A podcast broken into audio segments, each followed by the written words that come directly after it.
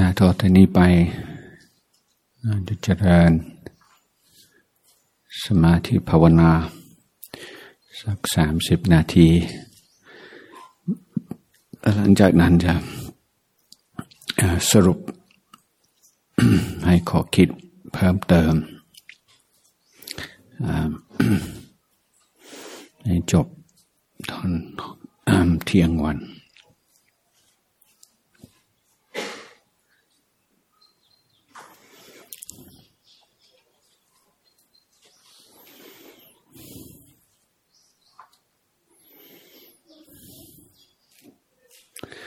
ในการนั่งสมาธิหรือนั่งเพื่อสมาธิ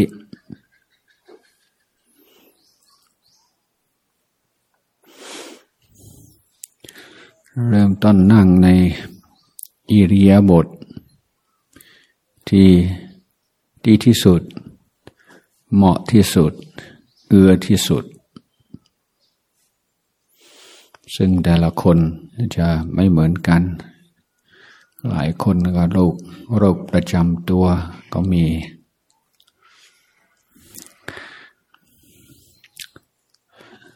แต่จะจะยังโทษจะนั่งอย่างไร สิ่งหนึ่งที่ต้องการคือ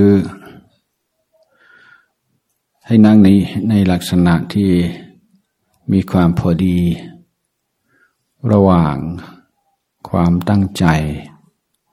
และความผ่อนคลาย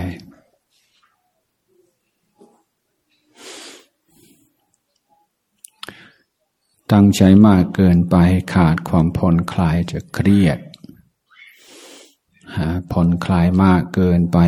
ขาดความตั้งใจ ก็จะง่วง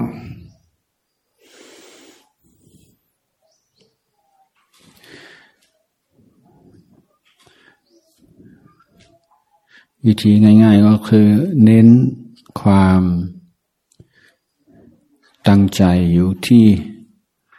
กระดูกสันหลังกับศีรษะ ตั้งใจให้ตรงแต่ไม่เกรงศีรษะเหมือนมีเชือก ดึงกระหม่อมขึ้นไปสู่เพดาน ส่วนอื่น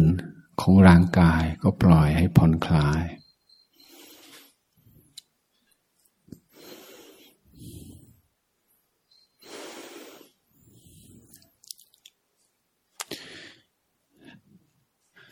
ให้ตกลงกับตัวเองทบทวนกับตัวเองว่าช่วงภาวนานี้ เราจะไม่ยินดี เราจะไม่ยอมให้ปรุงแต่งในเรื่อง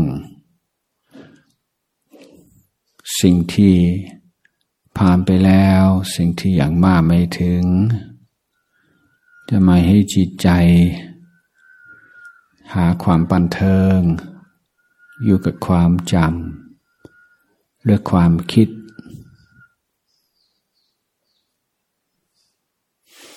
เพราะสิ่งเหล่านี้ ไม่มีที่จบสิ้น คิดทั้งวันทั้งคืน คิดทั้งปีทั้งเดือน จิตใจก็ไม่มีอะไรสูงขึ้นเป็นการฝึกวินัยและการฝึกให้จิตใจ อยู่ในอาวาส เริ่มต้นโดยความตั้งใจ อย่างนี้ ว่าถึงจะมีความคิดพุทธขึ้นมา ชวนสนุก ชวนหลง เราจะไม่ยุ่งกับมัน รู้แล้วปล่อยวางอย่างไม่เสียดาย อาจจะมีบางเรื่องเกี่ยวกับชีวิต การงานเกี่ยวกับครอบครัว เกี่ยวกับอะไรที่ยังรู้สึกค้างๆอยู่ที่กังวลอยู่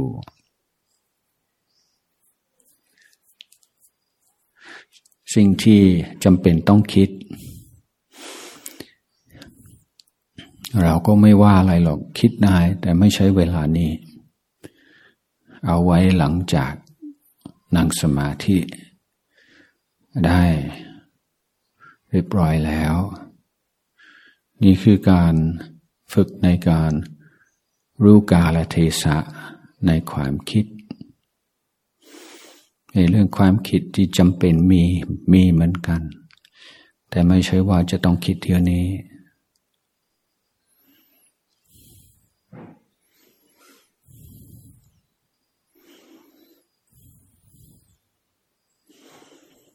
นี่เรากำลัง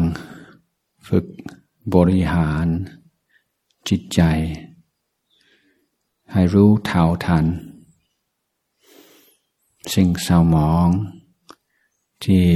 ชอบเกิดขึ้นครอบงำจิตกำลังฝึกในวิธี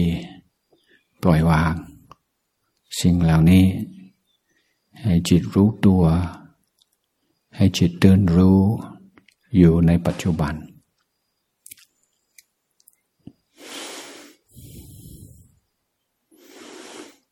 นั้นในเบื้องต้น เราก็มาทักทายกายให้เจริญสติกับอาการของกายต่างๆ ที่เกิดขึ้นพร้อมกับลมหายใจออกเข้า ที่เกิดขึ้นพร้อม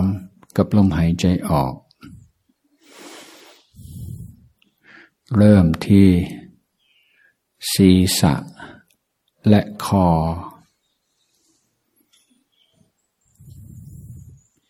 หายใจเข้าหายใจออกไม่ได้กำหนดจดจออยู่ที่จุดใดจุดหนึ่งในกาย แต่เปิดใจวางยอมรับอย่างเป็นกลางจากความรู้สึกในกาย ที่เกิดขึ้น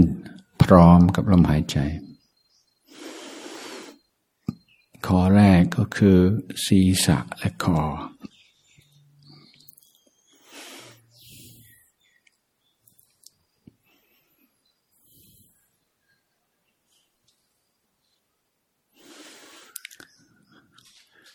ข้อที่สองคือ ไหล่แขน มือ หายใจเข้าให้ใจออกรับรู้ดอกความรู้สึกต่างๆที่เกิดขึ้น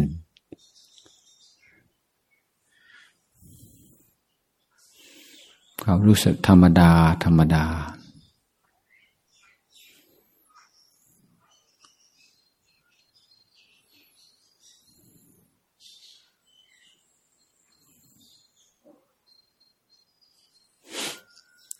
ส่วนที่สามคือความรู้สึกในลำตัว หน้าอกท้อง หลัง ตั้งแต่ต้นคอ ตลอดถึงกระดูกก้นกบ ความการยุบการพอง มีอาการอย่างไร ก็รับรู้ ด้วยจิตเป็นกลางสักแต่ว่ารู้เฉยๆ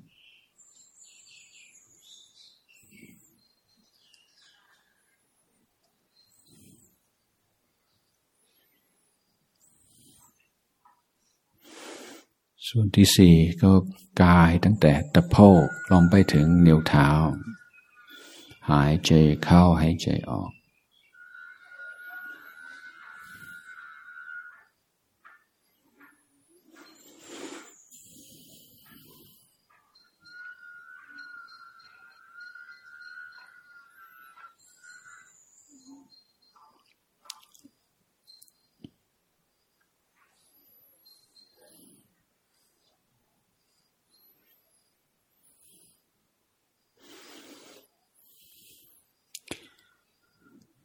บทนี้ให้รับรู้ต่อความรู้สึกในกาย ตั้งแต่ศีรษะลงไปถึงเท้า หายใจเข้าให้ใจออก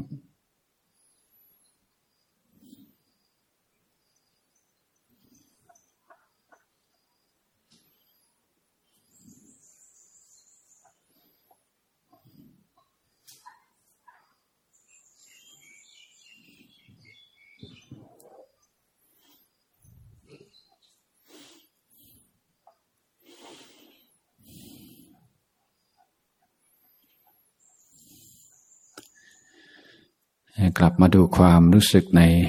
กายเชิงล่างจากตะโพก ถึงเท้าหรือเนิ้วเท้า หายใจเข้าหายใจออก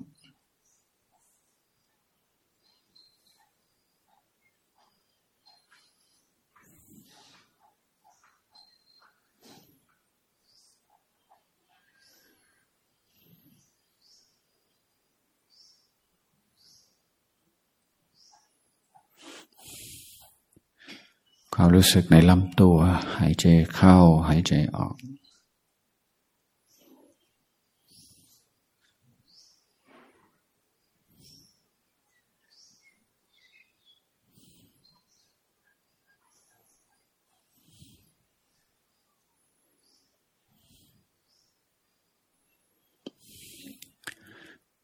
ความรู้สึกใน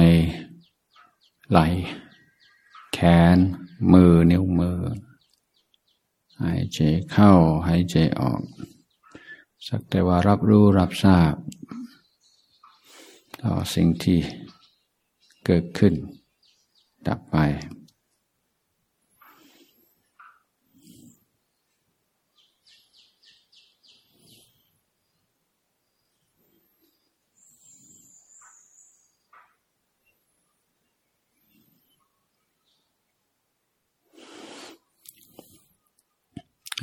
รับรู้ดอกความรู้สึกในศีรษะ และคอใบหน้า มีความรู้สึกยังไงบ้าง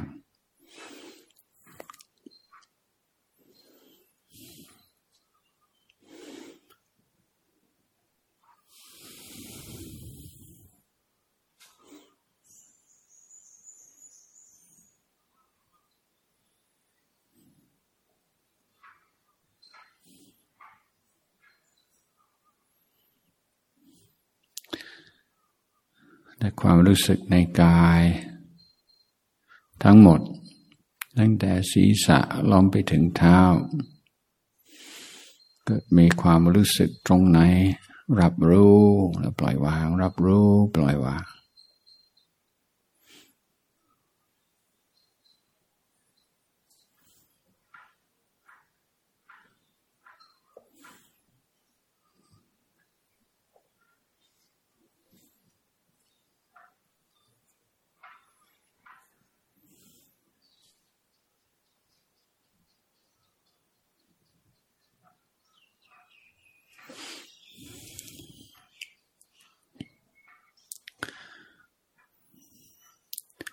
ต่อจากนี้ไปขอให้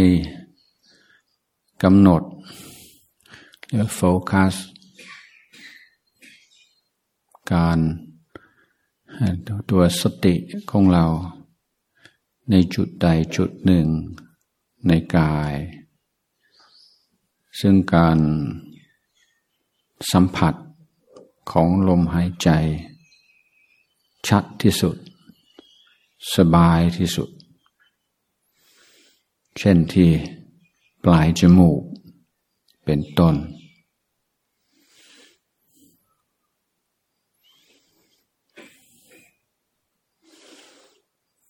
ให้สติอยู่กับการสัมผัสของอารมณ์อยู่ตรงจุดนี้ โดยไม่ต้องรับรู้ต่อส่วนอื่นของกายแล้ว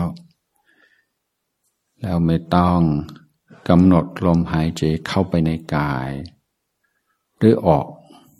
จากกายไป แล้วดูจองตรงจุดที่เราเลือกไว้ จุดเดียว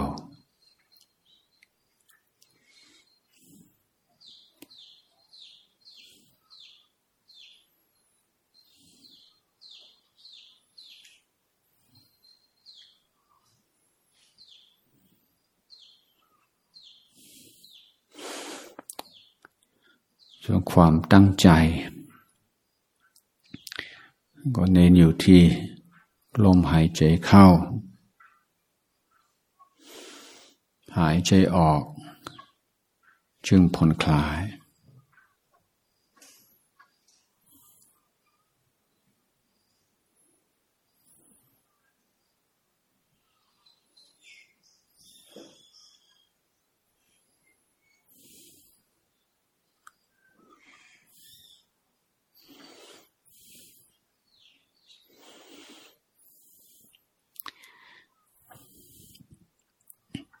นี่ถ้าจิตใจเราพอใจ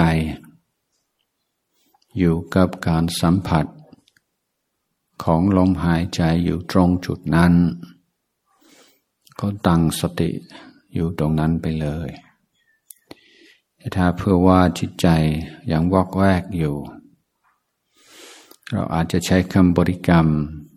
ช่วยเกิดลมหายใจเข้า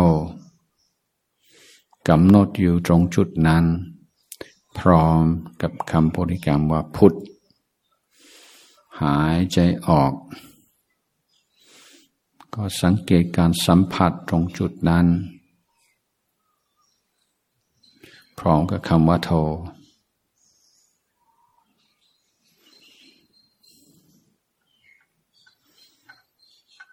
เหมือนพุทธเป็นชื่อของลมหายใจเข้า โทคือชื่อของลมหายใจออก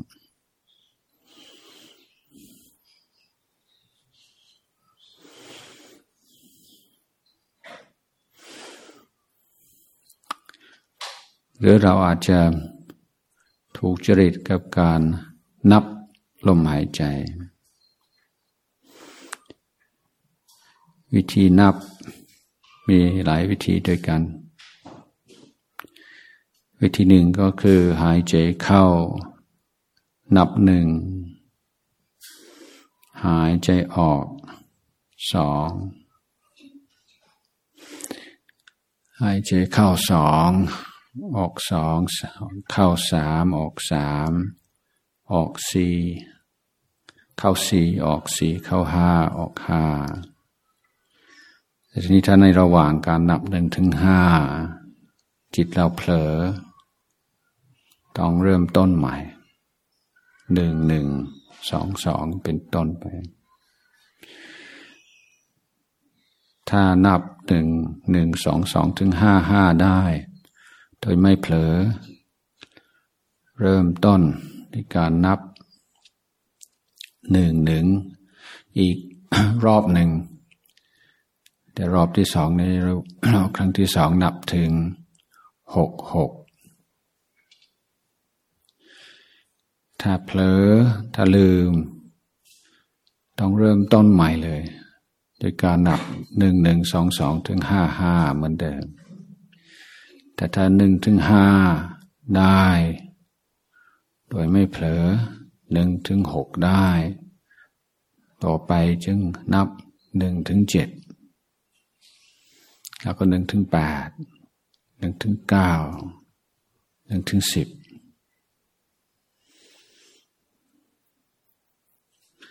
อั นนี้คือเป้าหมายของเราได้ ว่านับหนึ่งถึงห้าหนึ่งถึงหกหนึ่งถึงเจ็ดหนึ่งถึงแปดหนึ่งถึงเก้าหนึ่งถึงสิบโดยไม่เผลอ เป็นการท่าทาย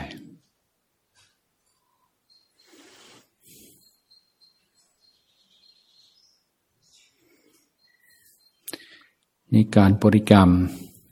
และการนับลมหายใจ ก็เป็นวิธีการที่ค่อนข้างจะหยาบนั่นหมายถึงว่าเมื่อจิตใจเริ่มละเอียดอ่อน ลมหายใจแผ่วเบาเราก็วางการบริกรรมและการนับ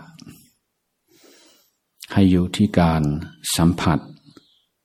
ของลมอย่างเดียว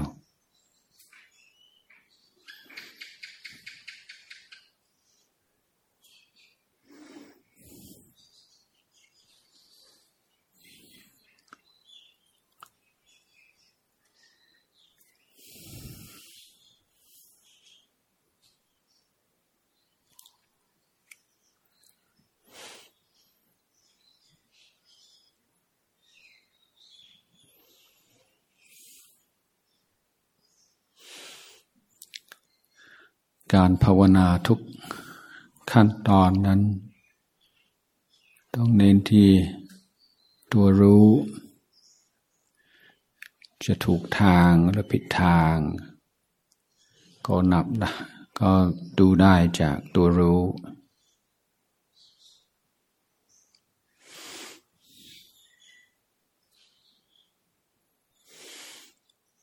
สัมปชัญญะคือคุณธรรมที่คู่กับสติมันจะแปลว่ารู้ตัวทั่วพร้อม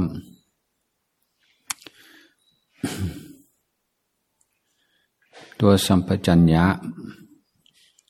จะเช็คการเจริญสติของเราเป็นระยะระยะ ว่าถูกทางหรือไม่ อย่างเช่นกลับมาเช็คอิริยาบถการนั่ง เป็นระยะระยะ ว่าอย่างนั่งตัวตรงไหมกายตรงแต่ไม่เกร็งไหม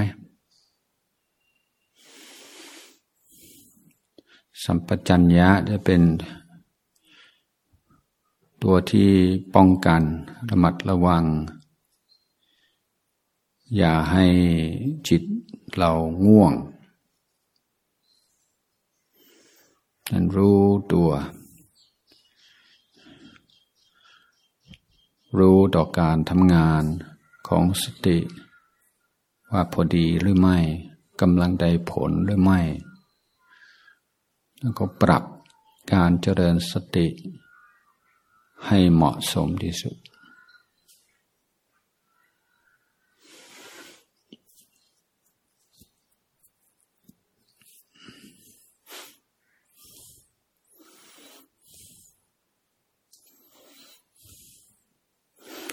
ถ้าการกำหนดลมหายใจที่ปลายจมูก หรือจุดใดจุดหนึ่งในกาย ยากเกินไป จิตใจ เริ่มมีอาการง่วงเป็นต้น วิธีแก้วิธีหนึ่งเขากลับไป ดูลมหายใจ ในส่วนต่างๆของกาย เปิดใจกว้าง รับทราบต่ออาการของกาย ในบริเวณที่กว้างกว่าจุด ที่เรากำลังกำหนดอยู่เริ่มมาอย่างนั้นวิธี หนึ่งก็คือเอาความจำก็ได้สัญญามาช่วย สัญญา ในที่นี้หมายถึงสัญญาเรื่องแสงสว่าง เราก็โอเราก็ทุกคนเราทุกคนต้องรู้จักว่าแสงสว่าง เป็นอย่างไร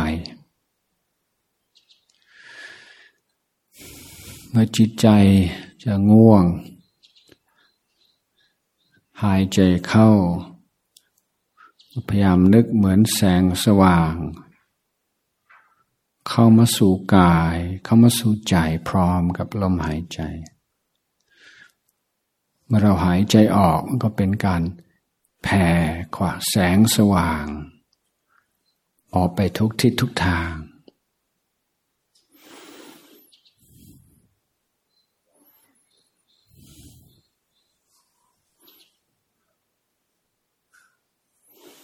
เอาแสงสว่างความจ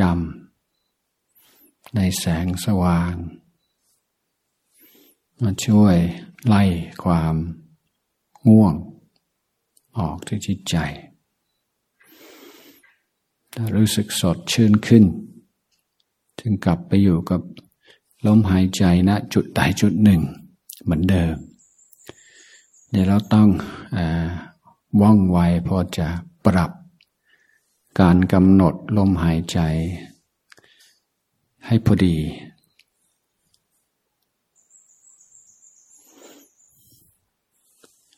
พอเรานั่งไปสักระยะหนึ่งก็เริ่ม จะเริ่มมีเวทนา ในหลัง ในขาในเขา่าต้นจะมีเวทนา เรารับรู้ รับทราบ ไม่ให้จิตใจเกิดรังเกียจและกลัวเป็นต้น ให้กลับมาอยู่กับลมหายใจในท่าความเจ็บปวดเพิ่มมากขึ้น ปล่อยวางไม่ได้ เราก็เอาล้มเอาความรู้สึกนั้น เป็นที่กำหนดและที่พิจารณาทีเดียว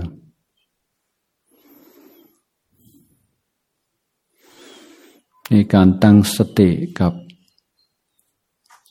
ธรรมชาติของกาย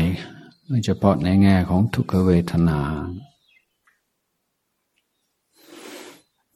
ทำให้จิตไม่ปรุงแต่ง ไม่อคติต่อเวทนา ไม่รู้สึกว่าถูกคุกคามเพราะเวทนา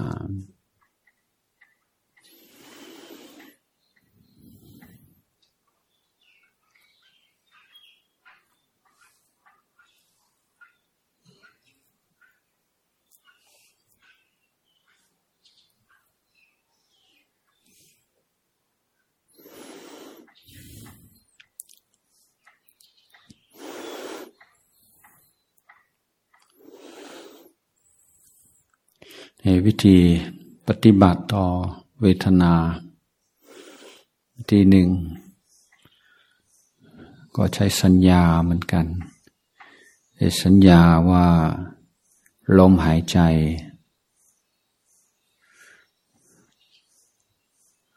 คือเหมือนลมที่เย็น สบาย ที่คอยลูบคลำกายส่วนที่กำลังเจ็บอยู่ เหมือนจะให้ใจเข้าให้ใจออกตรงจุดนั้น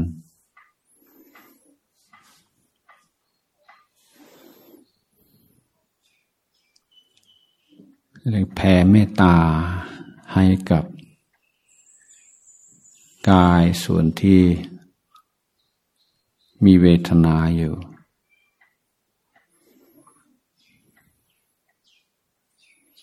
พร้อมกับลมหายใจเข้า พร้อมกับลมหายใจออก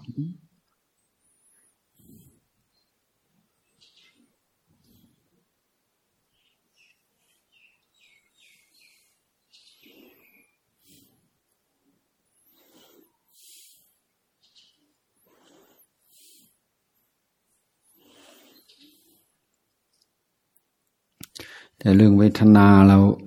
ไม่ควรจะ ยอมเวทนาง่าย ๆ แต่อย่าเพิ่งหักโหมมาก เราฝึกมีสติอยู่กับเวทนาไม่รังเกียจไม่กลัวไม่กังวลเพราะเวทนาได้สักระยะหนึ่งก็คอยเปลี่ยนอิริยาบถเราได้ ในการภาวนาเป็นโอกาสที่ดี ที่จะไปทดสอบ ตัวเองว่าเมื่อมีทุกขเวทนาเกิดปฏิกิริยาอย่างไรบ้าง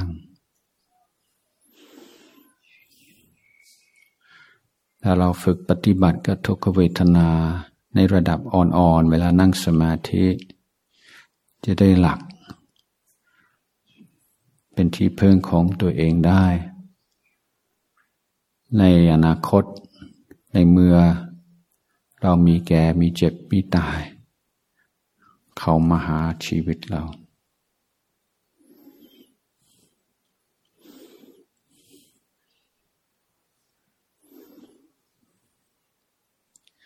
จิตจะสงบได้ไม่ใช่เพราะไม่มีเวทนาแต่เมื่อ ไม่ยุ่งกับเวทนา ไม่ทุกข์กับเวทนา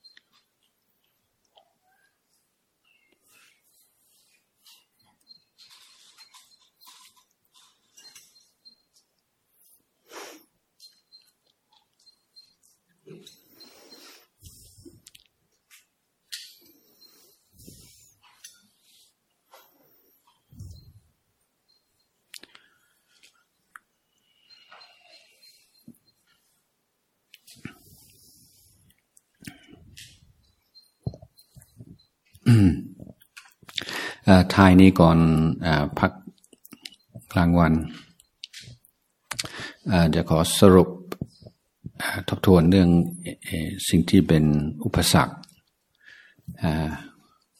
ขัดขวางไม่ให้จิตรวมเป็นสมาธิ ได้ ซึ่งกิเลสชุดนี้เรียกว่านิวรณ์ ภาษาอังกฤษแปลว่า hindrance สิ่งที่เป็น hindrance ต่อหนึ่งต่อความสงบสองต่อปัญญาพระองค์ตรัสว่าตราบใดที่เรายังมีนิวรณ์อยู่ในใจ สมาธิก็เกิดไม่ได้ ปัญญาก็เกิดไม่ได้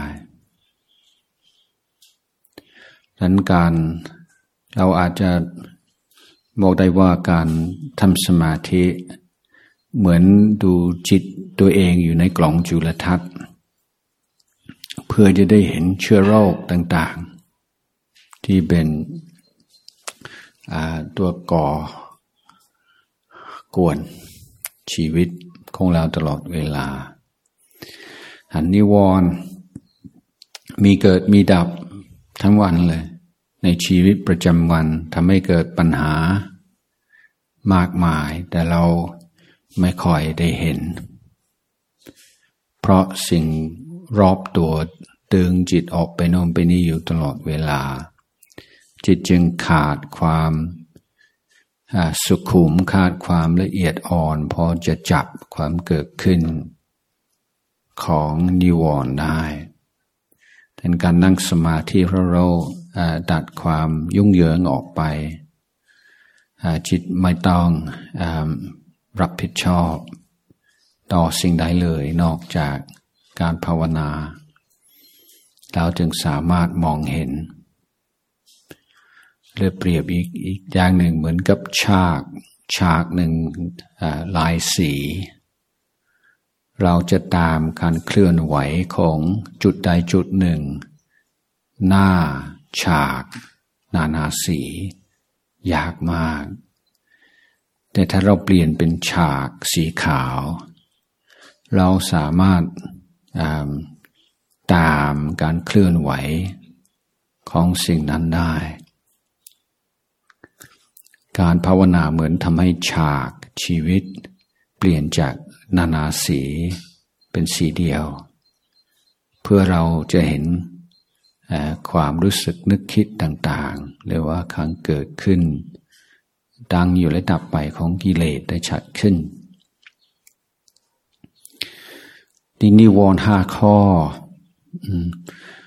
สองข้อที่เราเรามักจะเจอบ่อยสุด โดยเฉพาะในเบื้องต้น คือความฟุ้งซ่านและความง่วง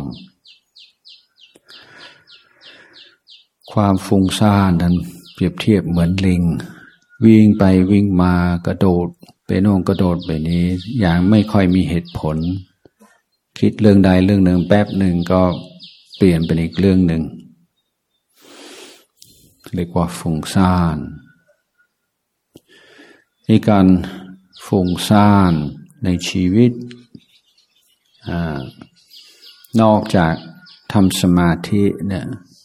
ยากที่จะได้แก้หรือยากที่จะเห็นว่าเป็นปัญหา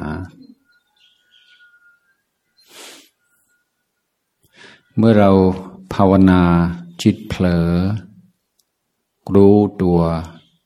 ปล่อยวางตั้งต้นใหม่ เผลออีก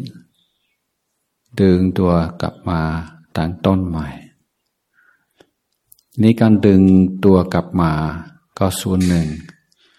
แต่นอกจากนั้นแล้วยังจะต้องตึงตัวกลับมาอย่างไม่เสียดายจะมองสิ่งที่กำลังคิดอยู่อย่างไร จึงจะยอมปล่อยวางยังไม่เสียดาย อันนี้ก็เป็นเรื่องหนึ่งที่ท้าทายสติปัญญา แต่ทุกครั้งที่เรารู้ตัวแล้วปล่อย รู้ตัวแล้วปล่อย แล้วก็เหมือนกับการ บริหารกล้ามเนื้อ ให้มีกำลัง